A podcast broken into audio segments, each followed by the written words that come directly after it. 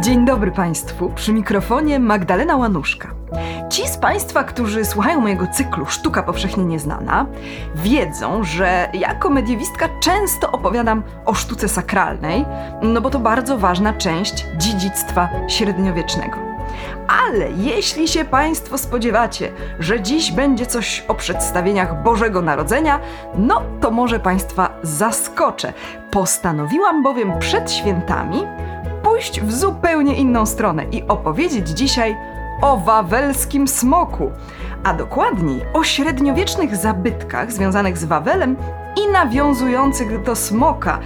Przy czym kontekst sakralny też się trafi, no bo będzie mowa o kościołach na wawelskim wzgórzu, o tych, które są i o tych, których już nie ma.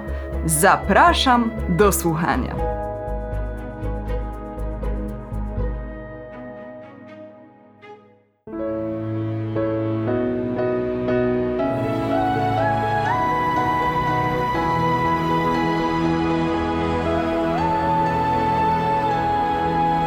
Dziękujemy patronkom i patronom za wsparcie. Dołącz do grona dobroczyńców podcastu Tygodnika Powszechnego w serwisie Patronite. Tak sobie czasem myślę, że być może kiedyś jacyś badacze naszych czasów dojdą do wniosku, że druga, a może i trzecia dekada XXI wieku był to czas panowania smoków w popkulturze. No, bo najpierw mieliśmy światowy fenomen popularności gry o tron, a teraz przyszedł ród smoka. I muszę przyznać, że uważam, iż zamek królewski na Wawelu bardzo przytomnie skorzystał z tej popularności świata wykreowanego przez George'a R. R. Martina.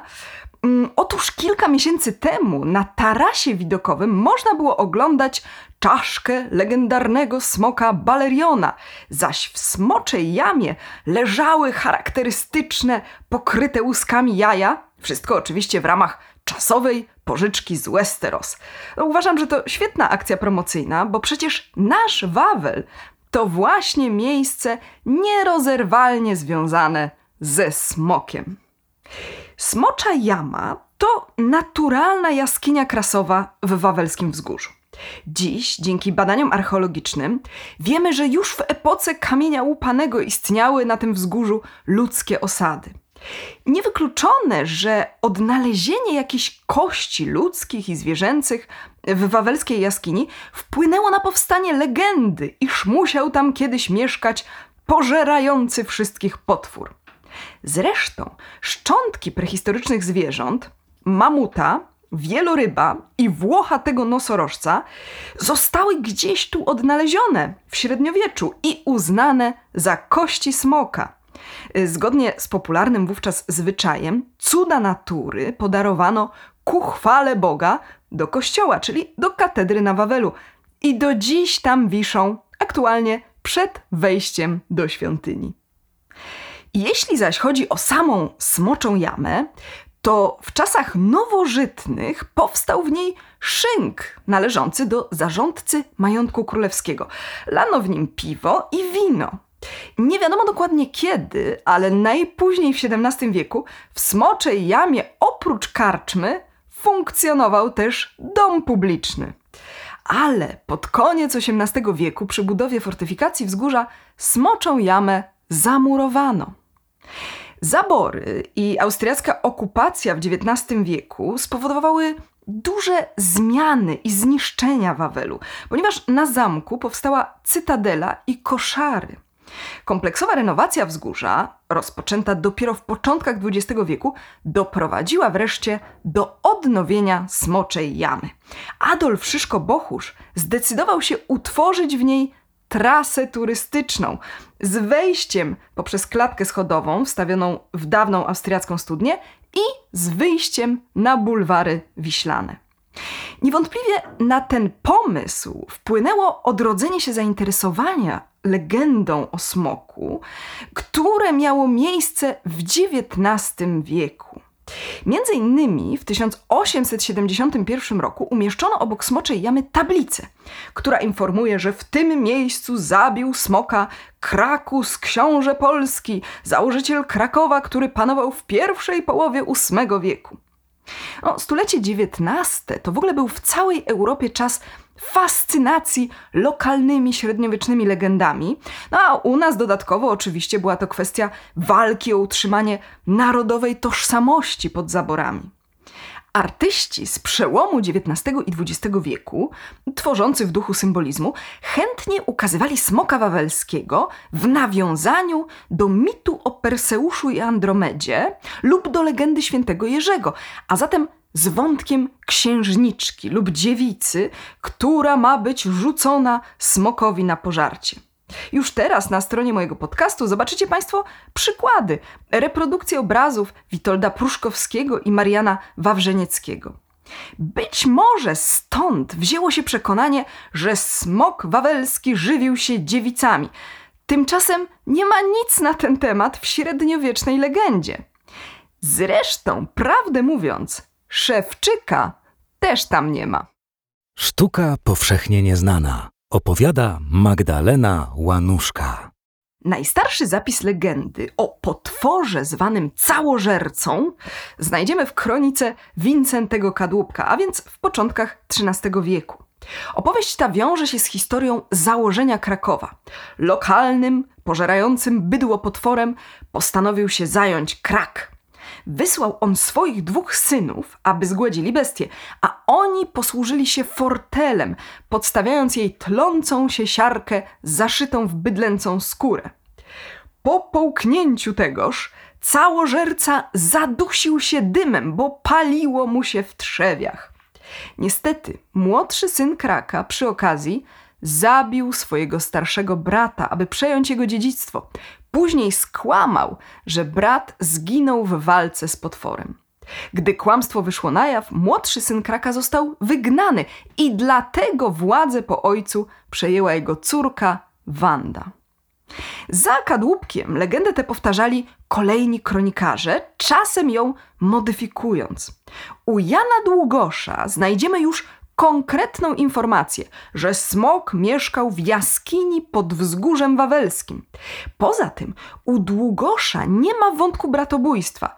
Zgładzenie smoka jest dziełem samego Kraka, który zarządził, by podrzucić smokowi palącą mieszankę w bydlęcych skórach. Natomiast jeśli chodzi o pomysłowego szewczyka oraz o założenie, że smok po spożyciu siarki pękł pijąc wodę z Wisły, to to są późniejsze, nowożytne dodatki, których źródła możemy namierzyć dopiero z końcem XVI wieku. Dziś smok jest jednym z symboli Krakowa. Każde dziecko zna opowieść o wawelskim smoku. Co roku pod Wawelem odbywa się wielka parada smoków. U wylotu Smoczej Jamy stanęła w roku 1972 rzeźba smoka autorstwa Bronisława Chromego, która dzięki instalacji gazowej zionie ogniem.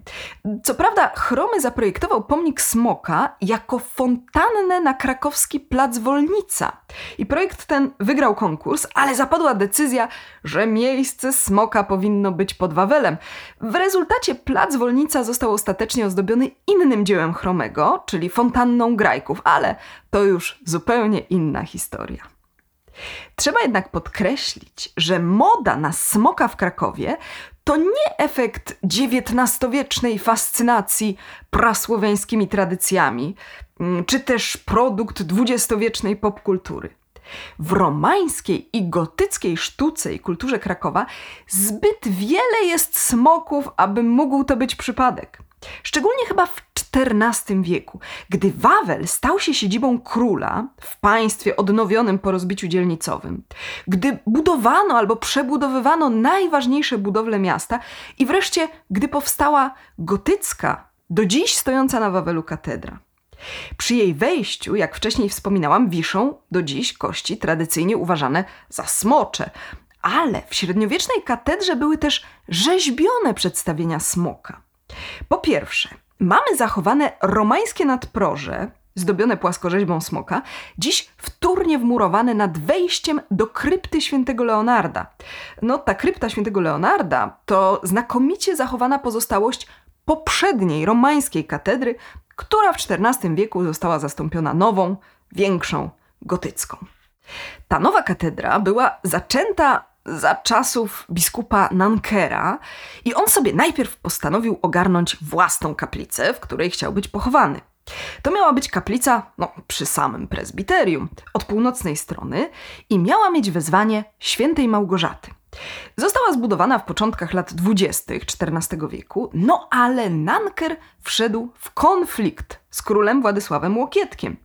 Zdaje się, że poszło o biecz, który przez chwilę był własnością biskupów krakowskich, za Łokietka został przejęty przez koronę. No w każdym razie w efekcie Nanker został z biskupstwa krakowskiego odsunięty, a dokładniej mówiąc, przeniesiony do Wrocławia. Jako biskup wrocławski oczywiście już nie mógł być pochowany w katedrze krakowskiej, a przygotowana przez niego kaplica została zamieniona na zakrystię, którą jest do dzisiaj. W dekoracji tej kaplicy przynajmniej dwukrotnie powtórzyły się przedstawienia świętych Michała i Małgorzaty. Ich wizerunki zdobią zworniki w sklepieniu obecnej zakrystii, a także dekorowały ołtarz. No ale jeszcze w XIV wieku, po zmianie kaplicy na zakrystię, ołtarz zlikwidowano, zaś kamienne płaskorzeźby z niego wstawiono po bokach głównego wejścia do krakowskiej katedry. Reprodukcję już teraz oczywiście możecie Państwo zobaczyć na stronie mojego podcastu w serwisie Tygodnika Powszechnego. Co łączy świętych Michała i Małgorzatę? Ano smok. Zarówno w katedralnych zwornikach, jak i w reliefach wtórnie wmurowanych w fasadę, i Michał, i Małgorzata ukazani są ze smokami. Z Archaniołem Michałem sprawa jest prosta. W Biblii wprost przeczytamy, a dokładniej w Apokalipsie, że pokonał on smoka. I nastąpiła walka na niebie. Michał i jego aniołowie mieli walczyć ze smokiem.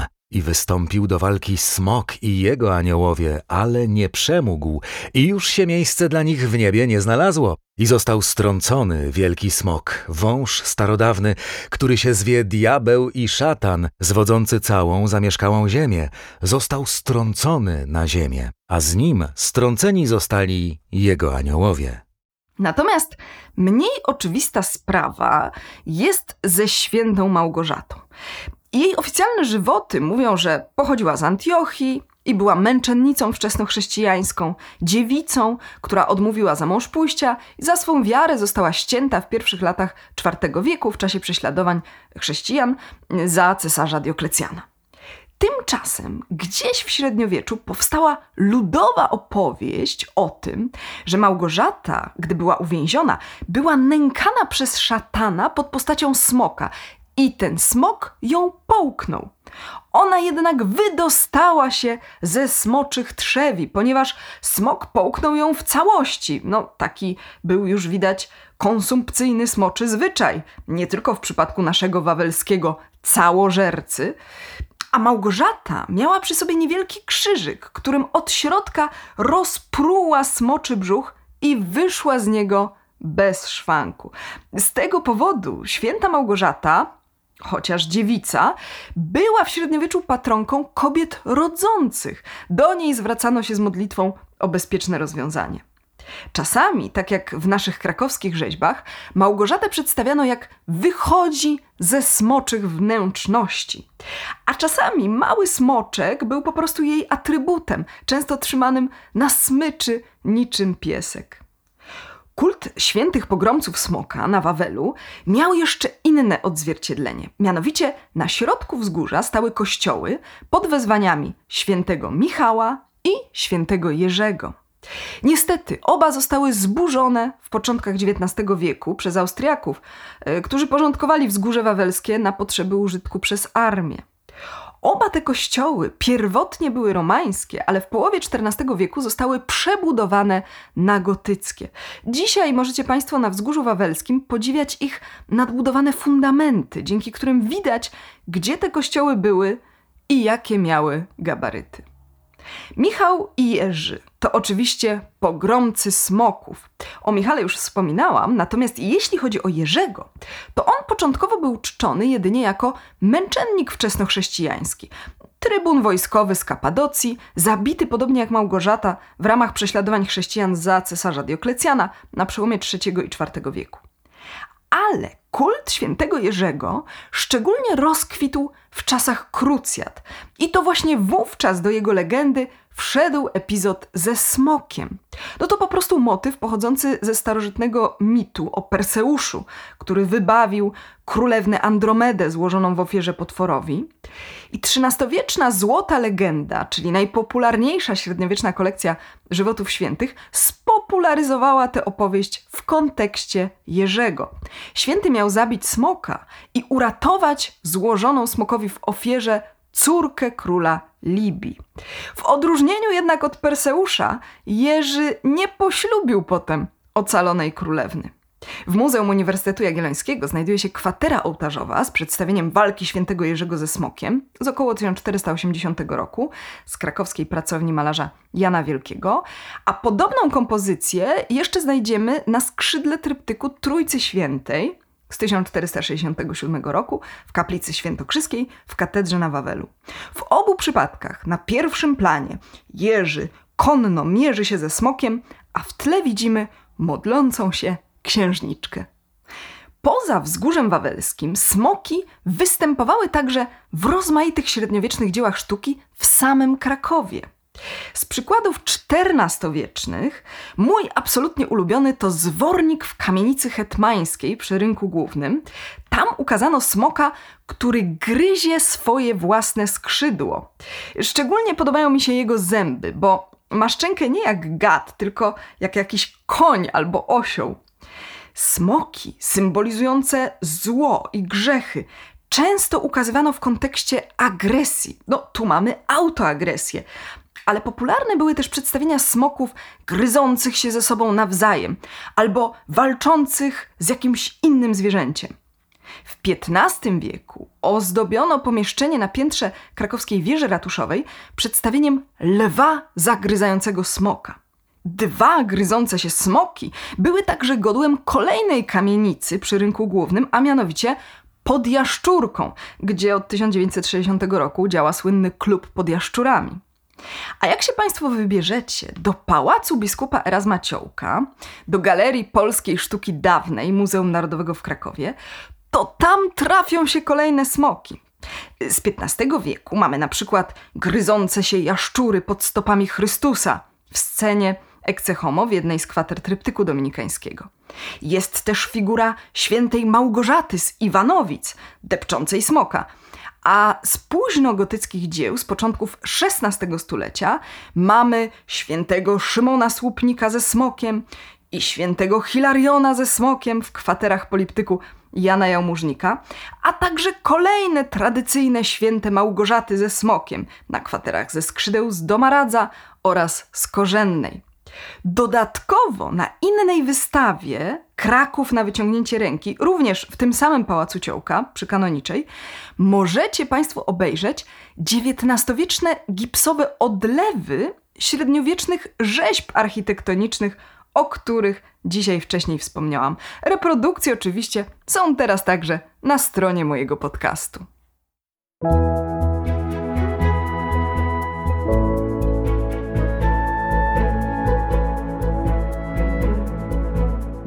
Dawna sztuka Krakowa jest tak pełna smoków, że można by było zrobić taką tematyczną wycieczkę tropem smoka.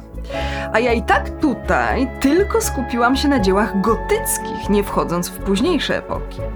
Na koniec jednak, żeby tak o tym smoku nie mówić tylko negatywnie, że to uosobienie zła, to powiem Państwu, że w kulturze średniowiecznej smok mógł także występować jako symbol potęgi, siły, zwycięskich władców czasem porównywano do smoków w takim właśnie pozytywnym sensie. Były także na przykład rycerskie ordery smoka. No, niestety, w Krakowie teraz bardziej panuje nie smok, ale smog. I o tym ostatnim niczego dobrego powiedzieć nie można. bardzo Państwu dziękuję za wysłuchanie tego ostatniego już w tym roku podcastu. Życzę Państwu spokojnych i radosnych świąt, zdrowia i czystego powietrza oraz oczywiście do usłyszenia w przyszłym miesiącu, czyli już w nowym roku. Magdalena Łanuszka.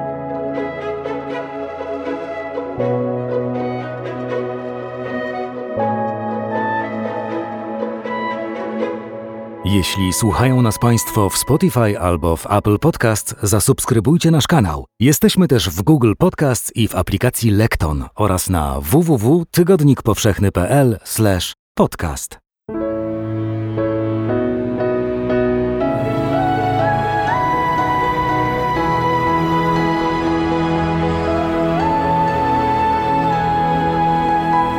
Podcast powszechny.